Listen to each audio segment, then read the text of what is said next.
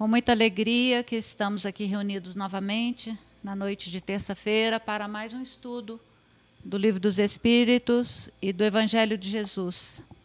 Damos boas-vindas a todos aqui do salão, a todos do chat, que possamos ter uma noite de estudo maravilhosa, comemorando o nascimento do Cristo nesse mês, lembrando dele a todo momento e que essas lições de hoje possam contribuir para o nosso crescimento, para a nossa evolução, que nós possamos pegar cada palavra, cada texto que for lido e transformá-lo em luz para o nosso caminhar. Vamos agradecer ao Mestre Jesus nesse momento, a Deus, nosso Pai, a Maria Santíssima, nossa Mãe querida a oportunidade de estarmos nessa casa de luz, de caridade, de fraternidade, para mais um estudo, um aprendizado, além da doutrina espírita, que possamos ser abençoados com as palavras, com os textos aqui lidos e produzidos, que possamos fazer deles luz do nosso caminhar e que possamos, Mestre Jesus, contar com tua presença e a presença de tua mãe, Maria Santíssima, conosco e em nossos lares, protegendo a todos aqueles que amamos, que queremos bem e aqueles que estão necessitados. Vamos lembrar de todos nesse momento, pedindo e elevando o nosso pensamento para que todos possam receber também, assim como nós, as boas energias, a fraternidade, a amizade, o abraço amigo, o sorriso cativante que todos nós temos para oferecer para todos. Boa noite a todos e que possamos ter um estudo maravilhoso. Nessa noite vamos trabalhar o Livro dos Espíritos na, na questão 500 a 502, ainda dentro do tópico dos, dos anjos protetores. Vamos pedir ao Carlos Alberto que venha trazer para nós as palavras de Allan Kardec, o estudo maravilhoso dessa noite e que possamos compartilhar e participar também, se for necessário. Muito obrigada e bom estudo para todos.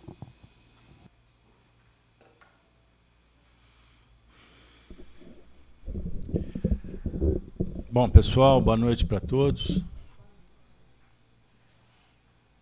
Que Jesus nos abençoe. Mais um momento de reflexão. É uma alegria recebê-los novamente na casa de Kardec. Grupo fundado no dia 1 de abril de 2008. Estamos caminhando aí para comemorar mais um aniversário. Bom demais, né? Bacana.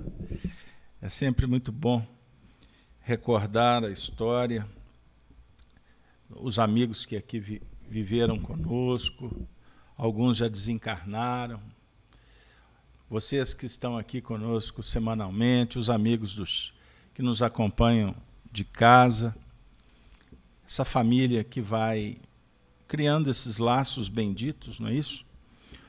A FIAC, que tem é, essa parceria com a Rede Amigo Espírita, que nós endereçamos um abraço fraterno, amigo, agradecido ao nosso parceiro, né, o Zé Aparecido, e também o nosso canal Gênesis, que estamos completando aí a marca de 3 mil vídeos, fruto de um trabalho longo prazo. Confere aqui para mim na parede.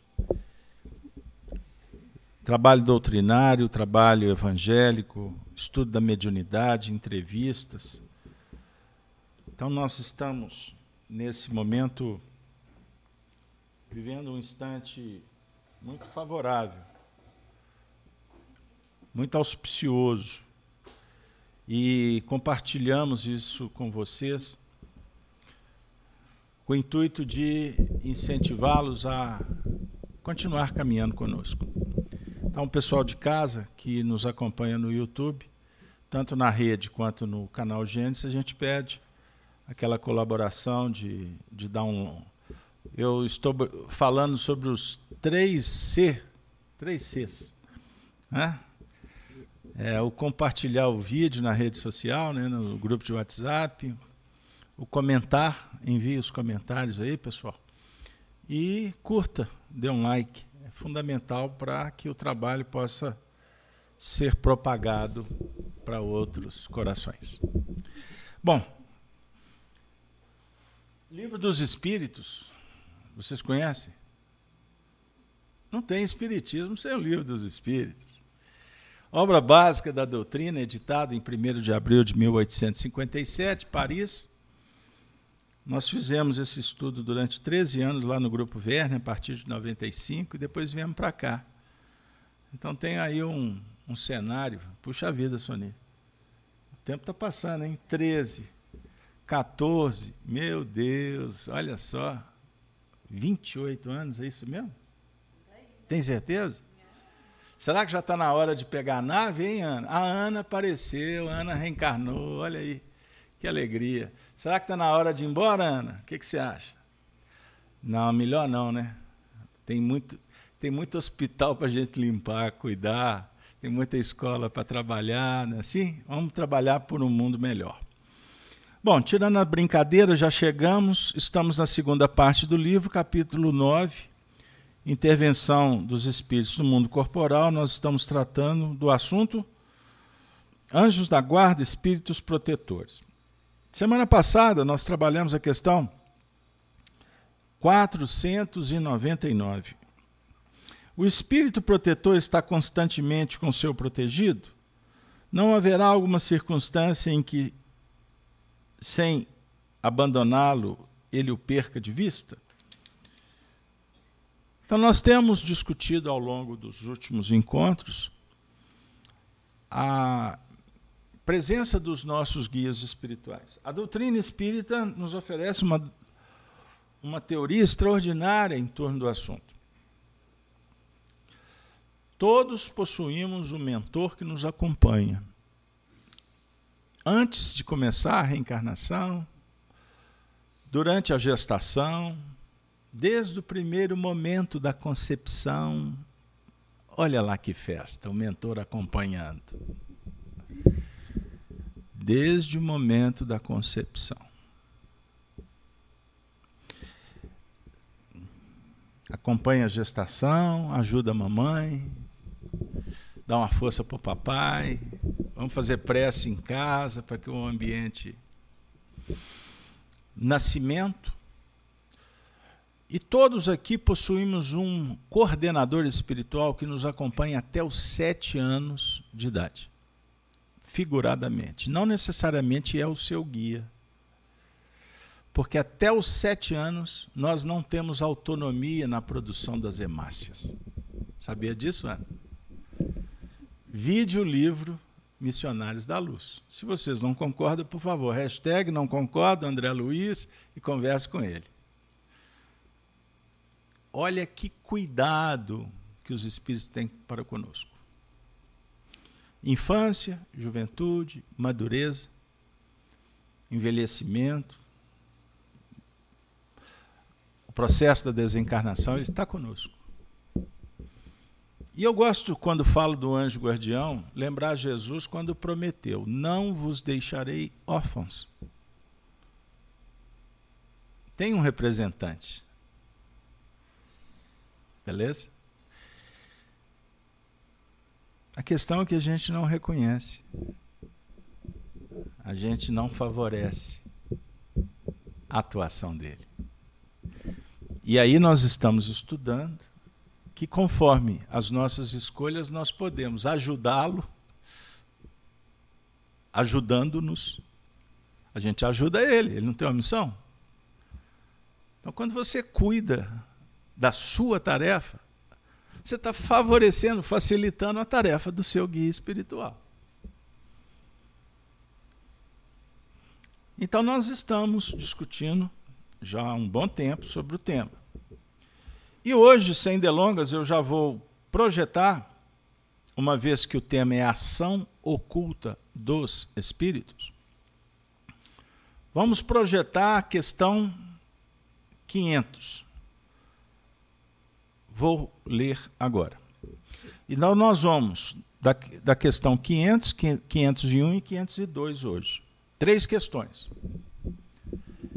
Então hoje eu não vou ler as três de uma vez, não. Vou ler cada uma e comentando. Pode ser? Vamos mudar a didática. Questão 500.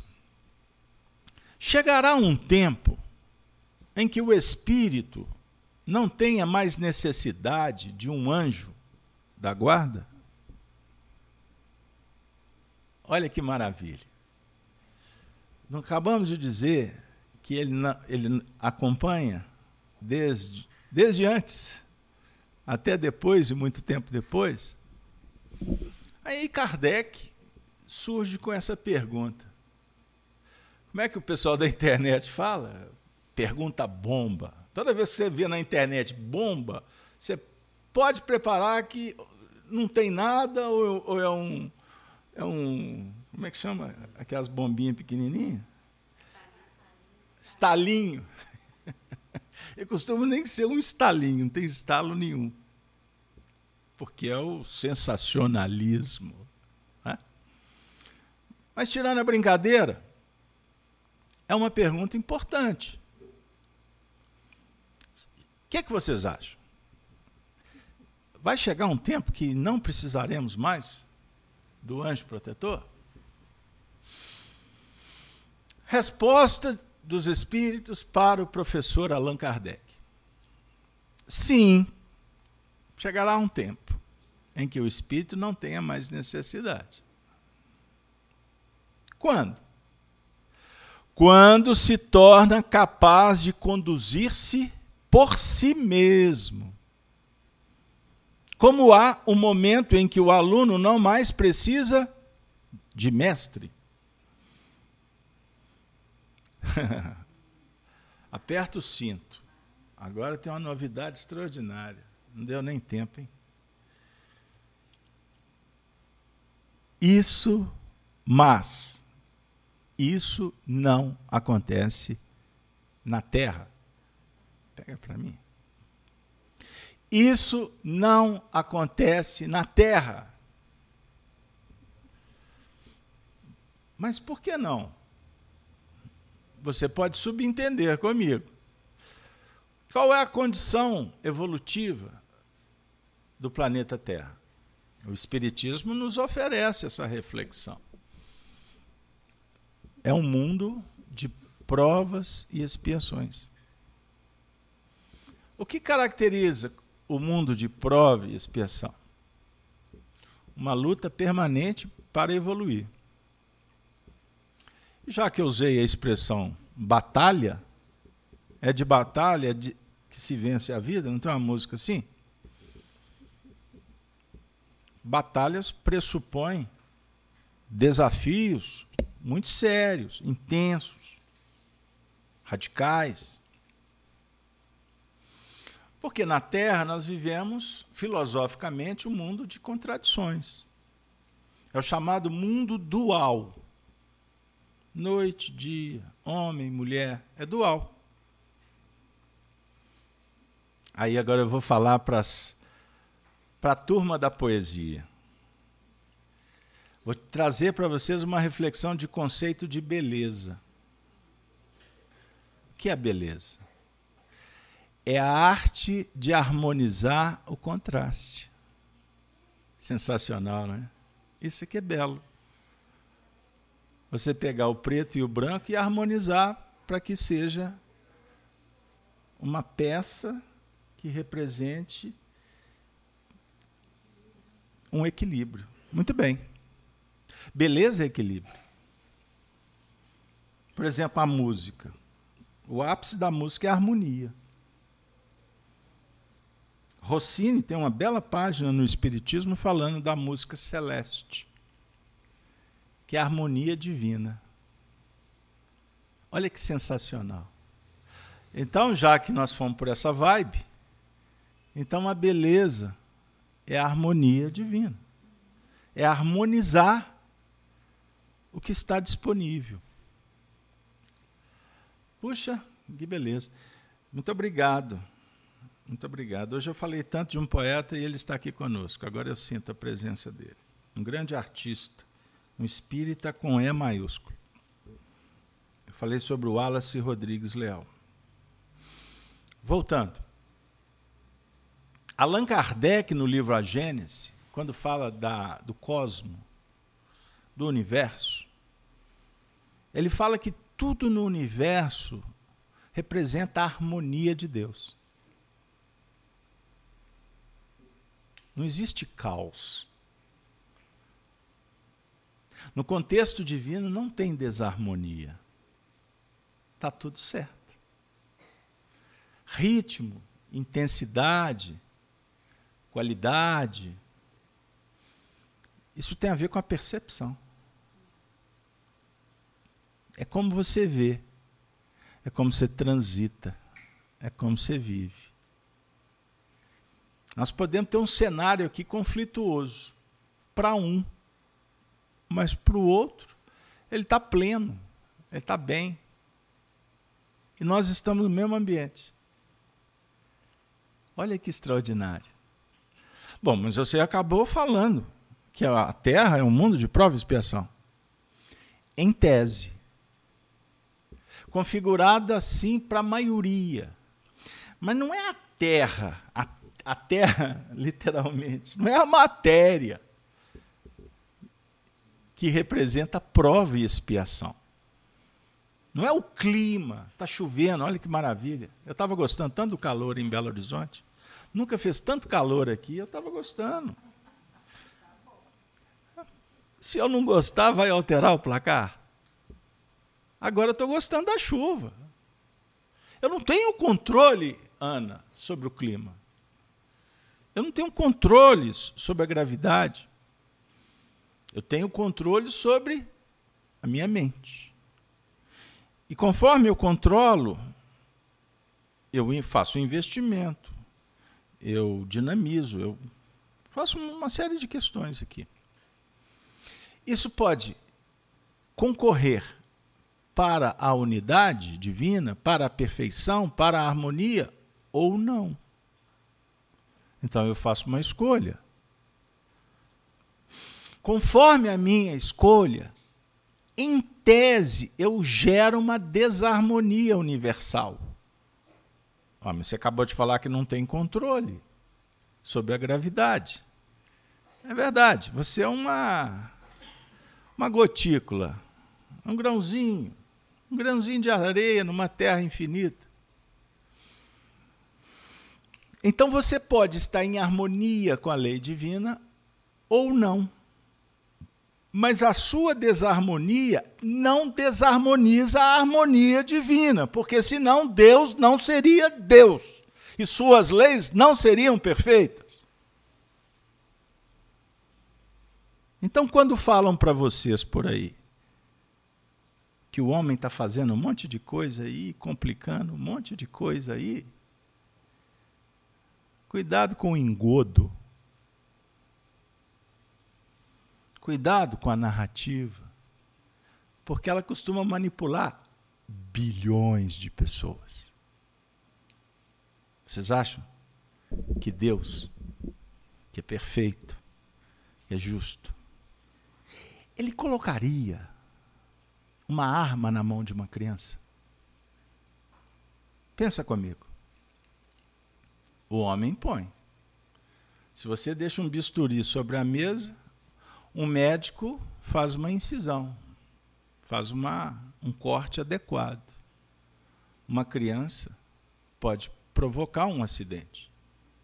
Um assassino pode tirar a vida. Não é assim? Agora, isto é necessário que entendamos. Não afeta a harmonia cósmica. Porque senão Deus concederia privilégios, poder, como um pai que coloca a chave de um carro na mão de um menino de seis anos de idade. Deus não faz isso. Então nós temos a liberdade de escolher. Só que não esqueçamos que a liberdade que temos, ela é limitada, ela é definida conforme o grau de conhecimento e moralidade dos homens. Eu estava assistindo esse final de semana o filme Oppenheim, aquela história que conta os cientistas que desenvolveram a arma atômica, vamos falar assim. Ficamos refletindo sobre como o homem é motivado para acionar a sua inteligência. E é lógico, um espírito que chega naquele nível de um físico, como os mais famosos do mundo, próximos do Einstein e etc., são espíritos extremamente inteligentes que já se capacitaram muito acima da média. E quando recebem a oportunidade da reencarnação, Deus vos impõe a reencarnação com o fim de vos fazer progredir. Lembram da 132, o livro dos Espíritos? Para uns é missão, para outros é expiação. Por que expiação? Expiação é a oportunidade de reparar um dano, de ajustar o que está desajustado. E a expiação, ela geralmente se caracteriza por muita dor.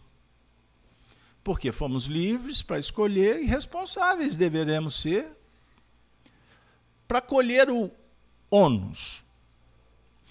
Diferente da prova, quando você responde uma boa prova. Você estudou, vem o teste, você passa pelo teste com uma boa nota. Você vai ter o bônus. O bônus. Qual bônus? A realização pessoal de ter feito uma boa prova. Ah, você achou que era a conquista do emprego? Não, não. Graduação, né? superação, inserção, não, eu não estou falando da consequência externa. Isso para nós não tem valia. Embora no mundo dos homens seja importante. Pô, conquistei. Cheguei lá. Batalhei num concurso, sei lá. O que, que vocês queiram? Ajustar aí dentro do contexto. É muito bom. Mas o que é mais importante? Eu falava para minha princesinha lá de casa, Maior que o pai, hein? Mas a gente vai envelhecendo, diminui também, não tem uma história assim? Eu falei para minha para minha filha várias vezes, ela fez agora o, esses testes aí que eu não sei nem se eu devo falar o nome, né? Porque muda tanto. E não e não avalia a inteligência sob o ponto de vista profundo. Não. Porque inteligência eu posso dialogar com vocês em vários níveis. Por exemplo, inteligência emocional.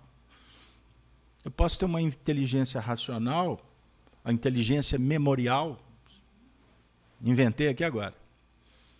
Você pode raciocinar bem, mas ter dificuldade com a memória.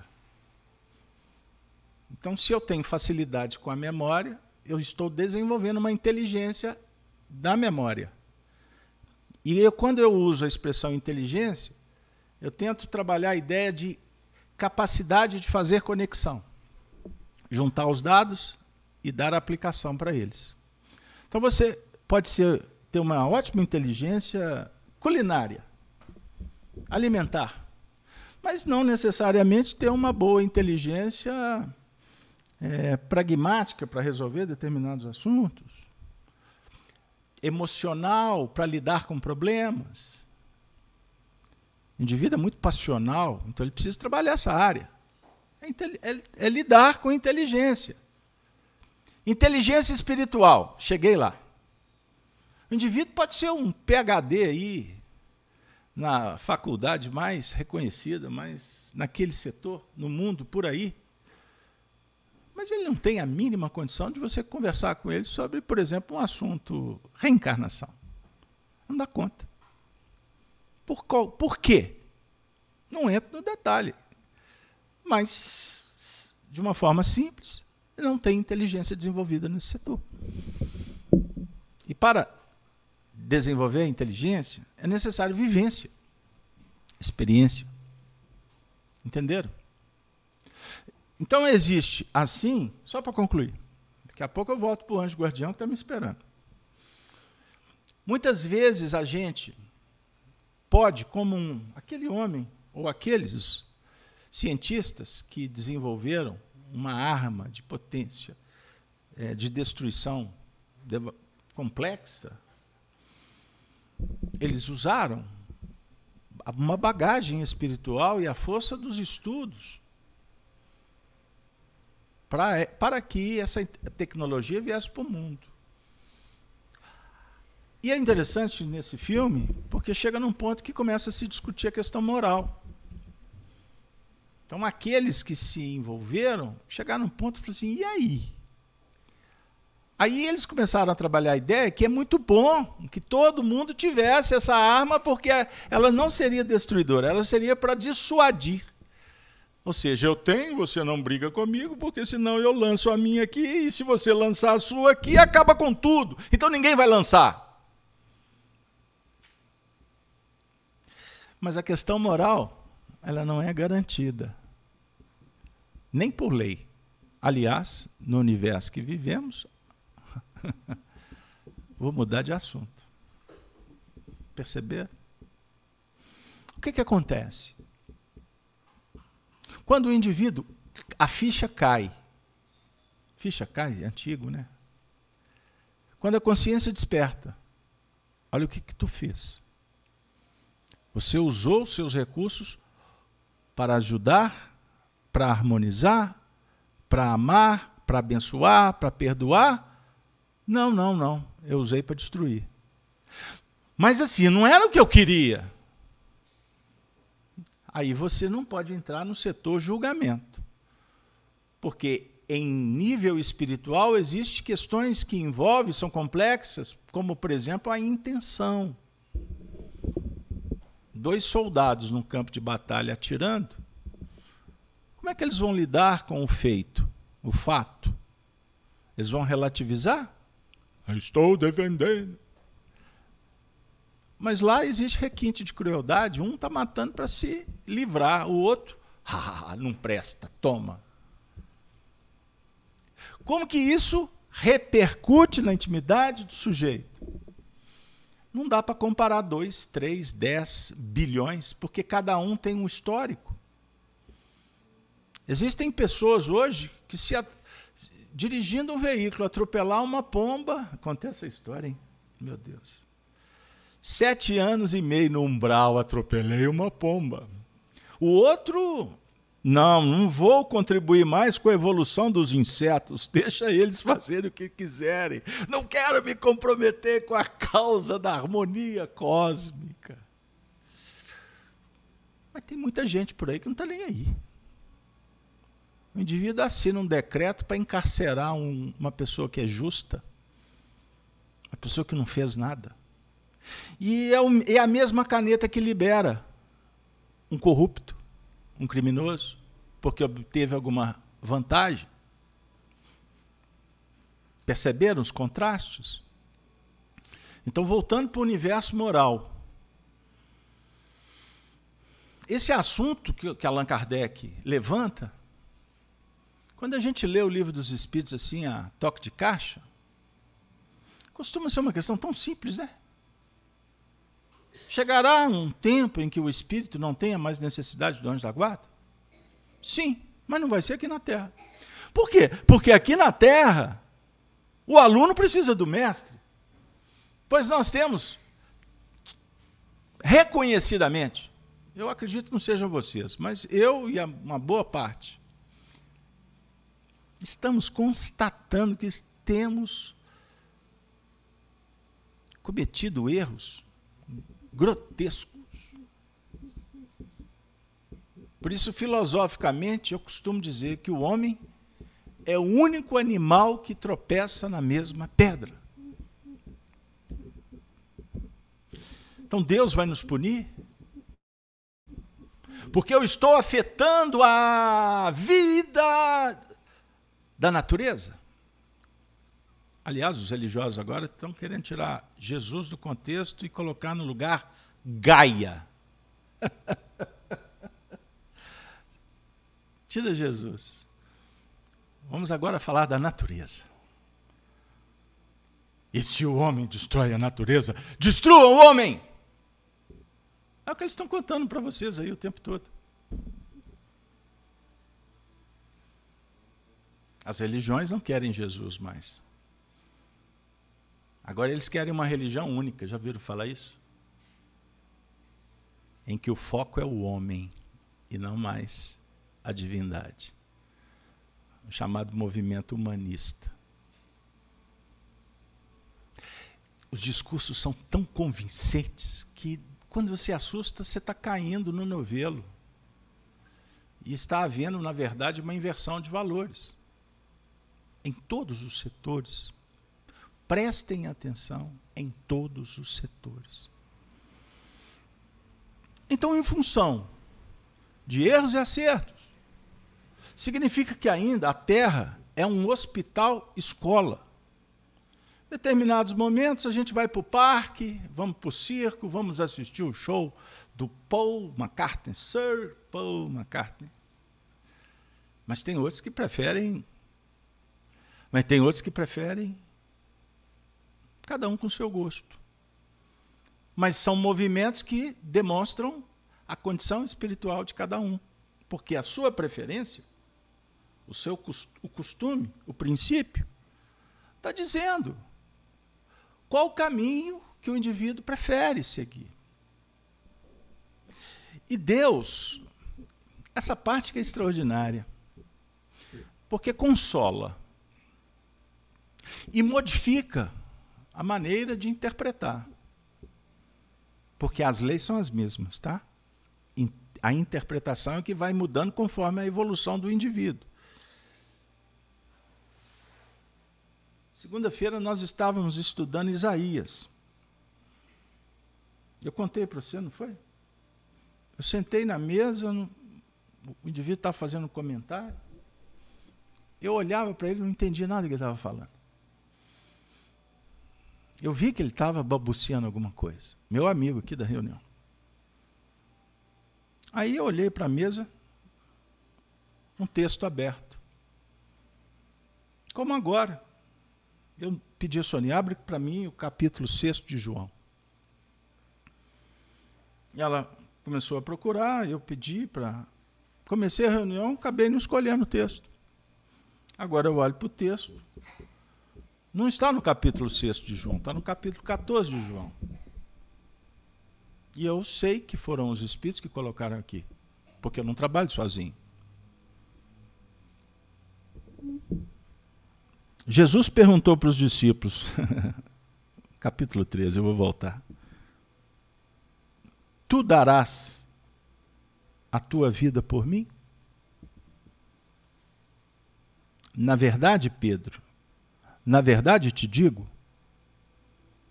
não cantará o galo enquanto me não tiveres negado três vezes.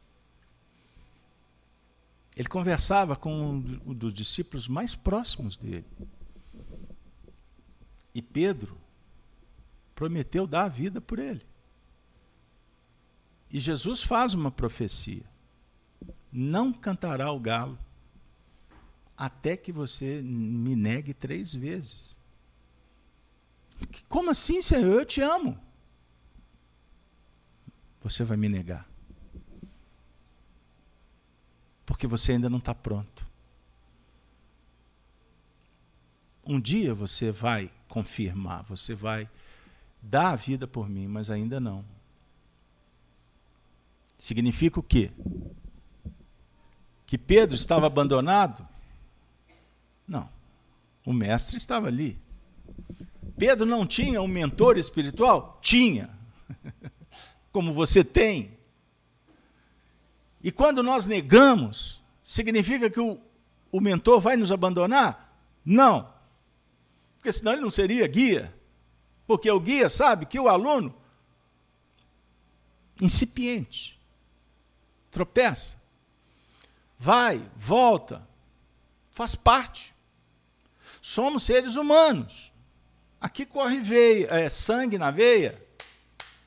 Você vai sofrer, você vai ter dor, você vai ter decepção, porque você gosta da ilusão e só tem desilusão quem se iludiu. Não é quem deixou-se ser iludido, é quem se iludiu. Mas ele mentiu para mim. Você é o responsável. Pegar? Porque a mentira, a mentira, ela provém da boca do mentiroso. Você pode se dizer verdadeiro? Você é 100% transparente? Não existe nenhum uma manchinha, nenhum pensamento assim que não possa ser compartilhado. Quem mente, mente para si mesmo. Lembram quando Judas sentou com Jesus, se alimentava com os discípulos e Jesus disse que no meio deles um Estava no meio deles um que iria traí-lo? Judas ouviu isso da boca de Jesus e ele estava tramando. Ele estava se reunindo com os juízes. Naquela época também. Com os religiosos. Também eles faziam isso. Como fazem? Como vão fazer?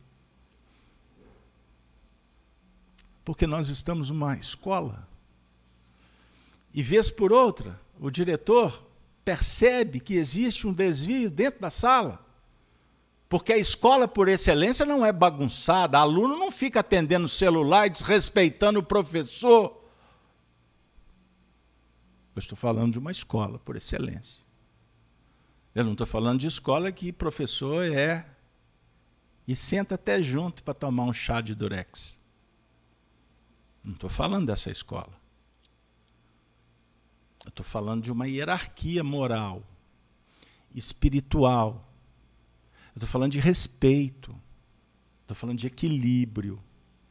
Estou falando de bondade, de honestidade, de amor. Você se lembra daquela professora que te ensinou o beabá? Você não vai esquecer jamais, porque ali teve amor. Ali teve dedicação. Ali teve cumplicidade, no bom sentido. Você abriu o coração e o professor lançou a semente. Você jamais vai esquecer. Perceberam o que eu estou falando? Então não dá para esquecer do mentor espiritual. Porque na hora mais difícil, num instante mais complexo, uma mão se estende. Diz, Vem cá, meu filho. Por mais que você tenha negado três vezes, por mais que você tenha vendido, e quantas vezes vendemos Jesus? Então, na terra, nós precisamos do mentor espiritual, porque, no fundo, no fundo, não sabemos nos conduzir sem eles. O problema é que a gente nós fazemos escolhas indevidas e ao invés de nos apegar ao mentor espiritual, você se apega a qualquer um. Ao primeiro que deu tapinha nas costas.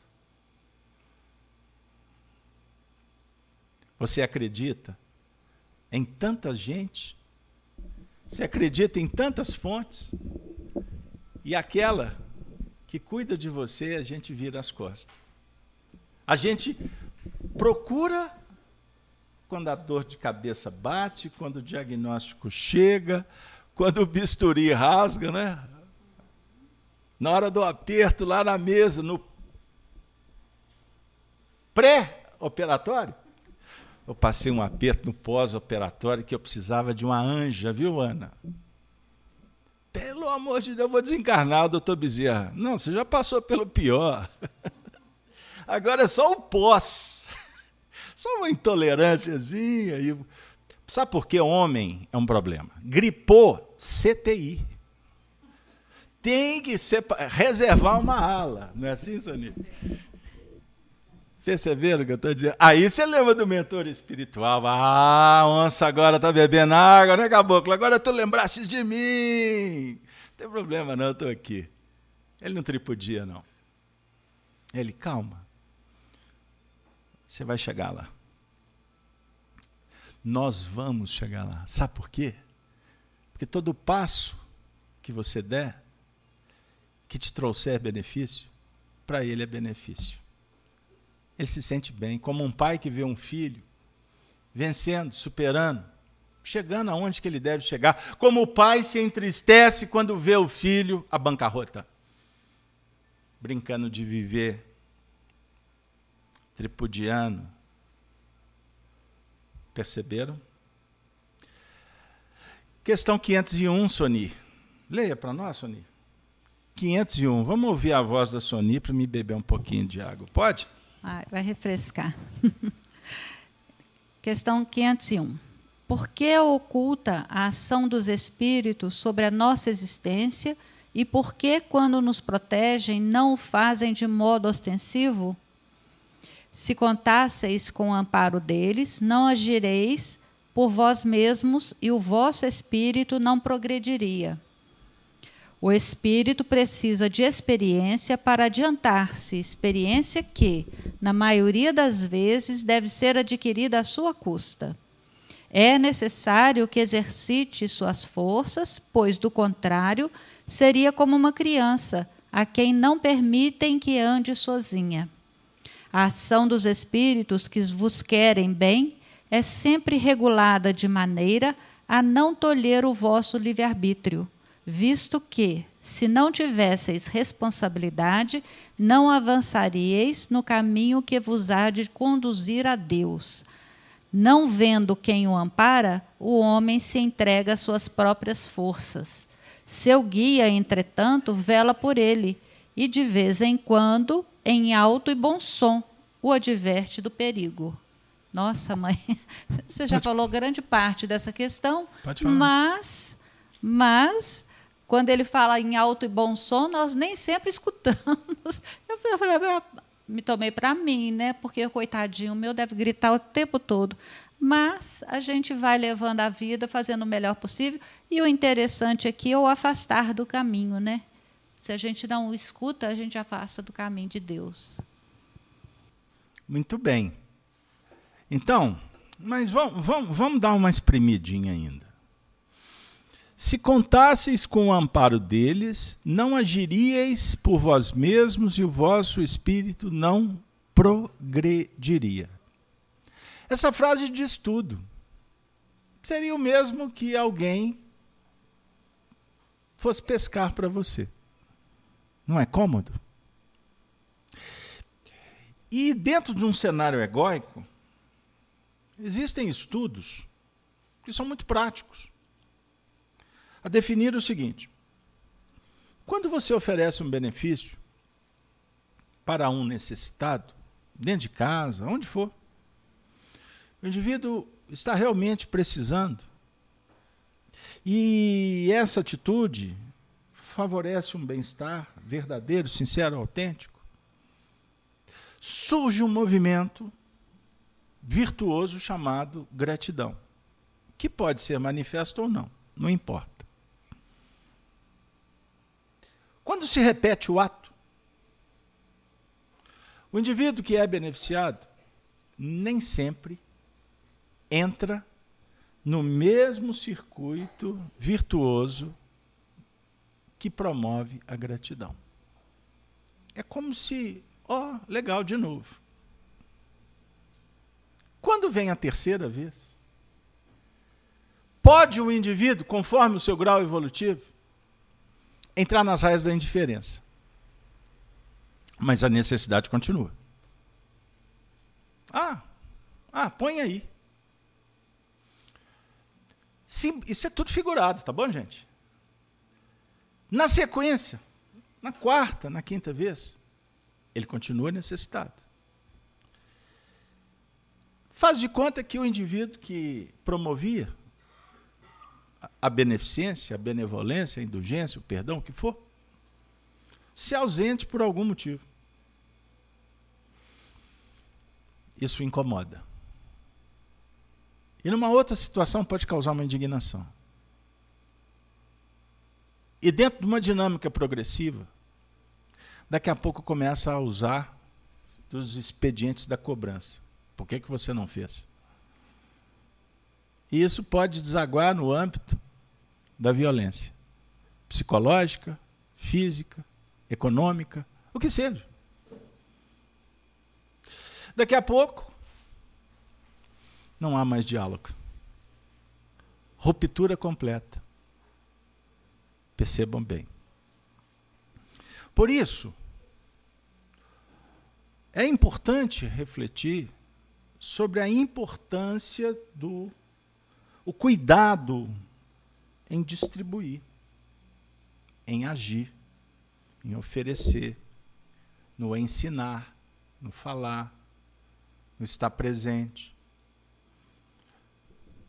Toda relação, principalmente as relações íntimas, elas exigem um comportamento é, que nos convida a, a um trampolim para o céu.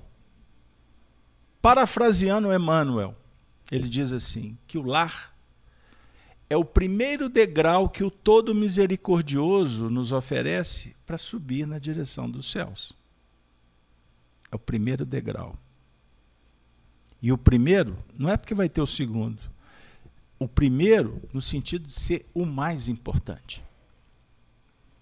Porque é dentro do lar, na família, que nós, seres humanos, temos o que, o que remonta a ser um, o planejamento divino que envolve um grupo, que não são almas que estão ali reunidas por acaso.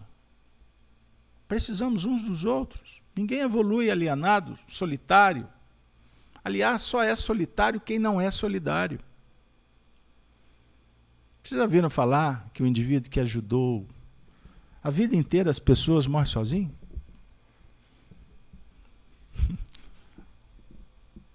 Ele pode até fisicamente estar sozinho, mas ele está acompanhado por uma multidão de almas agradecidas. Porque quem ajuda, a vida ajuda. A vida só devolve o que é nosso e, só tira o que não nos pertence. Como é que a sociedade materialista fala para você se comportar? Você assiste programas por aí, naquela caixinha colorida, um seriado X, né, no stream tal, na mídia, no cinema, na rádio. Você assiste aí programas que incentivam as pessoas a serem voluntárias num hospital? a ir para um asilo um dia por semana, participar de uma clínica de recuperação, ajudando pessoas que você nunca viu? O mundo materialista fala isso para vocês? Não, o mundo materialista quer que você diverte, é o diversionismo.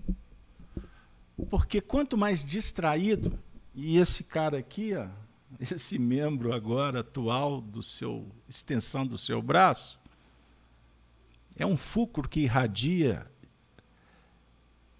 dispersão na sua mente o tempo todo. Aí quando você vai ver o seu dia, não tem um quê de produtividade.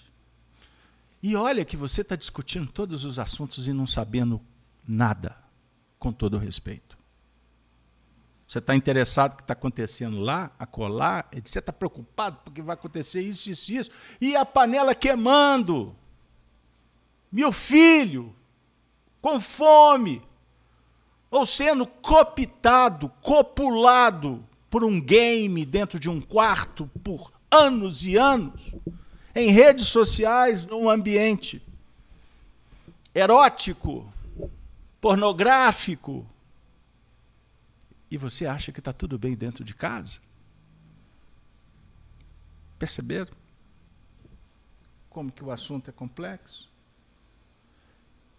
Então, minha filha, pessoal, nós estamos caminhando num território em que a areia é movediça. E salve-se quem puder. Como cristãos, sendo chamados para viver uma vida numa frequência diferente. Mas nesse cenário confuso. Porque se não for assim, você não sobe. Se não tiver adversidade, nós não aprenderemos. Perceberam? Então, se tá, a barra está russa, está mesmo. Literalmente está russa. o tapete vermelho do dragão está estendido. O que, que tu vai fazer? Você vai brigar com o dragão? Ele te come. Porque o sistema é cruel. Não é para amador. Você vai perder tempo com o que você não controla? Você morre no caminho. Você não vai dominar o calor, o frio. Você não controla o que a sua mulher pensa. Você não tem domínio no que remonta o comportamento do seu filho. Mas e o que você tem que fazer com você mesmo lidando com essas tendências que são parecidas? E por isso que você apareceu lá. O moralista vai falar: está tudo errado. Condena, joga pedra, igual os fariseus. Mata esse homem! Esse homem está se dizendo profeta. Eles não estavam com a mínima intenção, com o interesse zero de compreender o que aquele homem falava. Eles pensavam só neles mesmos. E aquele homem estava dizendo assim: pessoal, vamos combinar, né? o negócio aqui não anda bem. Mas o sistema não quer ouvir isso. O sistema te censura quando falar disso. Por isso, quanto mais o tempo passa, os controladores do mundo querem impedir que você fale de determinados assuntos, porque vão dizer que isso é teoria do ódio. Então eu não posso mais discutir sobre o que é certo e o que é errado, porque é um discurso preconceituoso. E o povo é constrangido e entra nessa vibe e não fala mesmo, e fica todo mundo politicamente correto, e o barco a deriva indo para o fundo do poço, porque a coragem do cristão foi removida. Ele não é mais estoico, corajoso, amoroso, ele não vai mais na direção do Calvário como os cristãos iam para o circo máximo cantando, sabendo que seriam trucidados pelos truculentos soldados, juízes, magistrados, senadores, imperadores. Porque o coração deles vinculado estava na vida futura.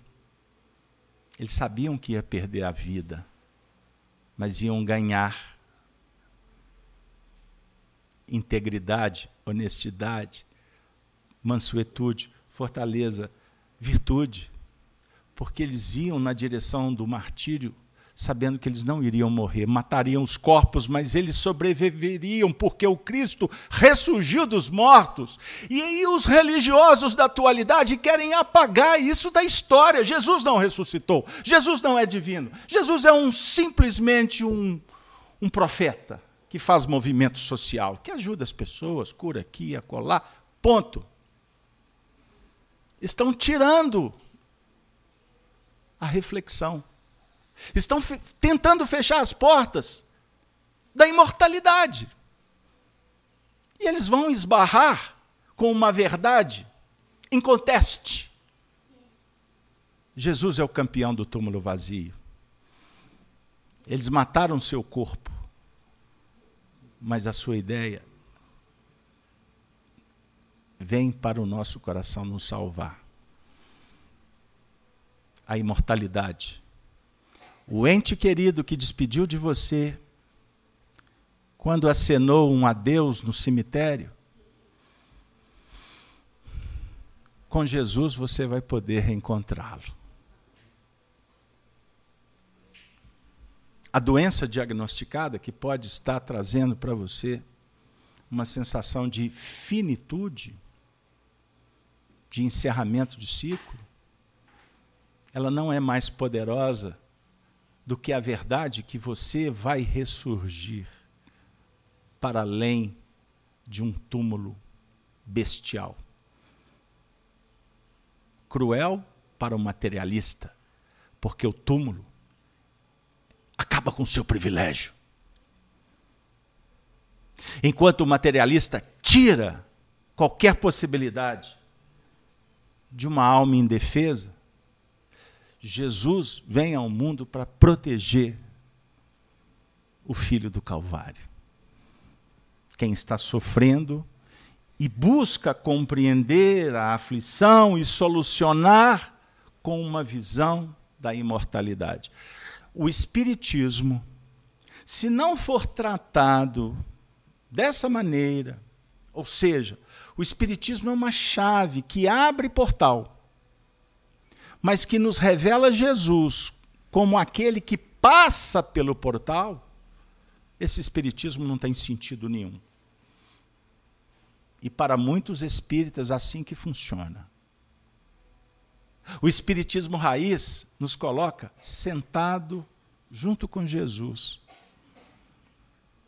Porque Jesus veio para, para nos auxiliar na travessia. Mas quem vai passar é você, sou eu, o indivíduo. Você não vai de mão dada com ninguém. Ah, mas eu queria tanto. Não adianta. Você não controla a lei divina. Você se adapta. Ah, mas eu amo. E qual que é o problema? Ah, mas eu queria ir junto. Mas não tem jeito. Porque o peso é diferente. A cor do cabelo é diferente.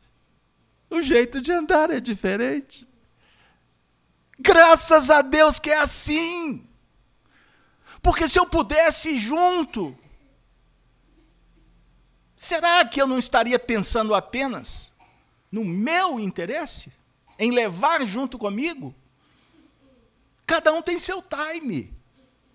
Se cada um tem o seu mentor espiritual, cada um tem o livro próprio para escrever. E o livro é da vida. Percebam bem? É o livro da oportunidade. É o livro que traz, quando escrito com frases de luz, ele vai trazer para você paz, alegria, amor. Emmanuel tem um texto, uma das minhas preferências. Primeira lição do livro Harmonização. Não, melhor dizendo, Casalberto, Casalberto. Não perde para a memória. E agora o esforço, a peleja tem sido maior, né? Porque, afinal de contas, né? Tu já estava vendo um vídeo nosso, eu e você, Sani. Aqui, ó, nem fala. Ah, olho hoje, está todo mundo. Eu sei não. Eu já estou encurvado, os cabelos. Não, é? Quanta diferença, lembra daquela propaganda? Mas a minha voz também não é a mesma. Mas está tudo bem, está tá tudo numa boa, né? Emmanuel diz assim: a existência na Terra é um livro que estás escrevendo. Cada dia uma página, cada hora um momento de afirmação. Não menospreze o ensejo de criar uma epopeia de ação. As boas obras são frases de luz que endereças à humanidade inteira. Escreva o livro da tua vida. Em cada momento, em cada hora, mas frases de luz. Sempre na condição que elas possam irradiar para a humanidade inteira e não apenas para você ou para o seu clã para o seu filho, para sua mulher, para o seu pai, é para a humanidade inteira. E se é a humanidade inteira, eles estão juntos. Mas não é só para eles, como não é só para você. A multiplicação do, dos pães é para todos. Quando nós come, começar a, começarmos a entrar nessa, nessa frequência energética, vibratória, usar os termos atuais, né? nesses corredores dimensionais, o povo gosta. Corredor dimensional, olha que barato. Por mais que você tente voltar você jamais será o mesmo. Porque você viveu uma experiência crística. Só o amor nos concede isso. Uma mãe sabe o que eu estou dizendo. Um pai que ama também compreende o que eu estou dizendo. Um casal apaixonado sente o que eu estou dizendo. Um filho expectante sabe do que eu estou falando. Um amigo que estende a mão com transparência, com honestidade, para que o outro, para que eles possam crescer juntos e não apenas afagar vaidades, apoiar cumplicidades, equívocos. Sabe do que eu estou dizendo? O cão que você alimenta na sua casa, se é que tem, ele sabe do que eu estou dizendo quando você chega e oferece algo de bom para ele. Com uma plantinha nesse calor, você chega para cuidar, não só regar, mas conversar, dialogar, sabe do que eu estou dizendo. O seu mentor espiritual sabe do que eu estou dizendo, porque ele sente o que está emanando do seu coração agora. Porque nós reunidos aqui agora, estamos na condição de filhos que agradecem tantos benefícios. Precisamos do amparo deles, mas precisamos agir por nós mesmos. Conforme o texto afirmou, para progredirmos. Precisamos da experiência para adiantar. E cada experiência tem o seu preço e muitas vezes é alto. Assim, minha amiga, meu amigo, é necessário exercitar forças, pois o contrário, seremos como crianças que não permitem que os pais ajudem, querem andar sozinha, mas não sabe o que existe do outro lado da rua. A ação dos espíritos superiores que nos querem bem é sempre regulada, adequada, de maneira a não tolher o livre-arbítrio. Mas eles fazem isso de uma forma muito sutil, para que a gente tenha uma certa sensação que estamos caminhando sozinho. E aí que está o diferencial. E por isso eles são silenciosos. Eles não se revelam. Você sabe o nome? Não sabe? A maioria não. O Chico Xavier sabia. Por qual razão? Era uma tarefa específica. Emmanuel Allan Kardec foi informado que quem era o mentor espiritual da tarefa que ele foi autorizado pelo Altíssimo foi o próprio Jesus de Nazaré. Mas antes que ele soubesse, Jesus disse para ele: O que te importa saber o meu nome? Me chame. A verdade. Isso é extraordinário, porque o mentor espiritual representa a verdade, não tem sofisma, não tem duas palavras. Mas é uma verdade bondosa, amorosa. Então, não adianta, não tem importância, não tem valia saber quem ele é. Se é, uma, se é uma mentora, se é um mentor, se chama João, José, Maria, não importa. Não importa. É a certeza que Ele te ampara,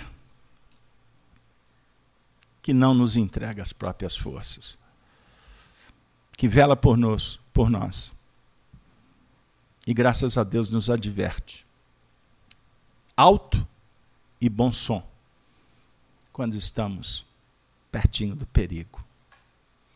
Mas ele não impede que você coloque o pé na direção do precipício porque aí se torna escolha. Ele representa a escola, mas ele também alerta que existe o cárcere, que existe o hospital. Se vamos optar em permanecer na escola ou ir para a oficina do trabalho, ele vai estar conosco. Da mesma sorte, ele também vai conosco para o cárcere, para chorar as nossas dores. Ele pode ir para o hospital, para tentar nos incentivar a robustecer a fé e superar a doença. O certo é que ele é o amigo. E o amigo verdadeiro nunca deixa o amigo seguir sozinho. E aí eu vou brincar com os mineiros, parafraseando na poesia que amigo é coisa realmente para se guardar do lado esquerdo do peito. Valorize. Valorize. E também diz um, um desses poetas do mundo que amigo você não escolhe, são eles que nos escolhem. E nem sempre a gente se dá conta que eles estão conosco. E eu, na minha humilde condição, costumo dizer que o amigo é aquele que se faz presente nas horas ruins. Porque nas horas boas, a maioria que se apresenta como amigo, no instante da dor, eles podem ter outras coisas para fazerem. E aí nós vamos chegar na condição de procurá-los, não vamos encontrá-los. Mas alguém sentado no canto da sala vai estar olhando para você dizendo: se precisar, eu estou aqui. Eu sou o seu guia espiritual. Eis o tema de hoje: a ação oculta dos espíritos. E no caso, ação oculta bondosa do nosso guia espiritual. Que Maria Santíssima nos envolva, abençoe as famílias aqui representadas que o Senhor Jesus possa cada vez mais se fazer presente em nossas vidas. Hoje é dia 12 do 12. Informo que na próxima semana nós vamos ter a última sessão do ano. Vamos interromper, como fazemos todos os anos, porque Jesus falou que meu pai trabalha até agora e ele trabalha também, mas os trabalhadores da FEAC nem sempre trabalham também, porque eles tiram férias, né? mas merece, merecem. São férias, férias que representam muito trabalho ao longo do ano. Brincadeiras à parte, então dia 19 nós interrompemos, chegamos no final do ano, vamos refletir, vamos descansar e vamos retornar às atividades na segunda quinzena, a primeira terça-feira da segunda quinzena do ano de 2024. Então, aqueles que não vierem na próxima semana podem assistir em casa pela transmissão, mas quem puder, vamos, vamos vir aqui no, na próxima terça-feira para a gente fazer as despedidas e as celebrações espirituais, né, Dora? Porque a celebração é, é fluídica, não é? Muito magnetismo, é uma festa, não engorda o corpo, brincadeiras à parte, nós vamos então nos despedir desejando um feliz ano novo para todos, porque o espírita respeita, curte também o Natal. Embora para nós espíritas o dia mais importante do ano, que é o Natal, é todo dia. Porque Jesus há de nascer, renascer todos os dias, não pode ser apenas numa data, porque senão nós vamos estar dizendo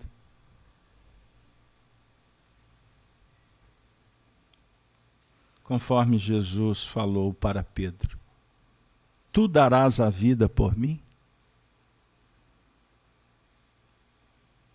Se o Natal não for todo dia, pode ser que estejamos na mesma condição de Pedro que estamos negando Jesus todos os dias, para talvez aceitá-lo como um, mais um convidado num festejo, numa data no final de um ano, em que o materialismo foi sendo cultuado devagarzinho e a humanidade não percebeu que a ideia do Papai Noel fez com que aquele que é o aniversariante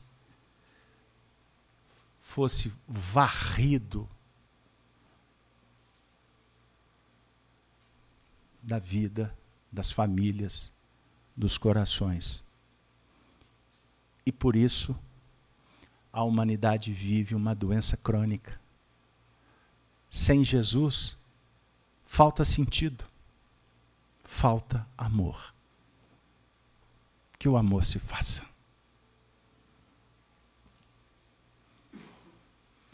Que estudo maravilhoso, né?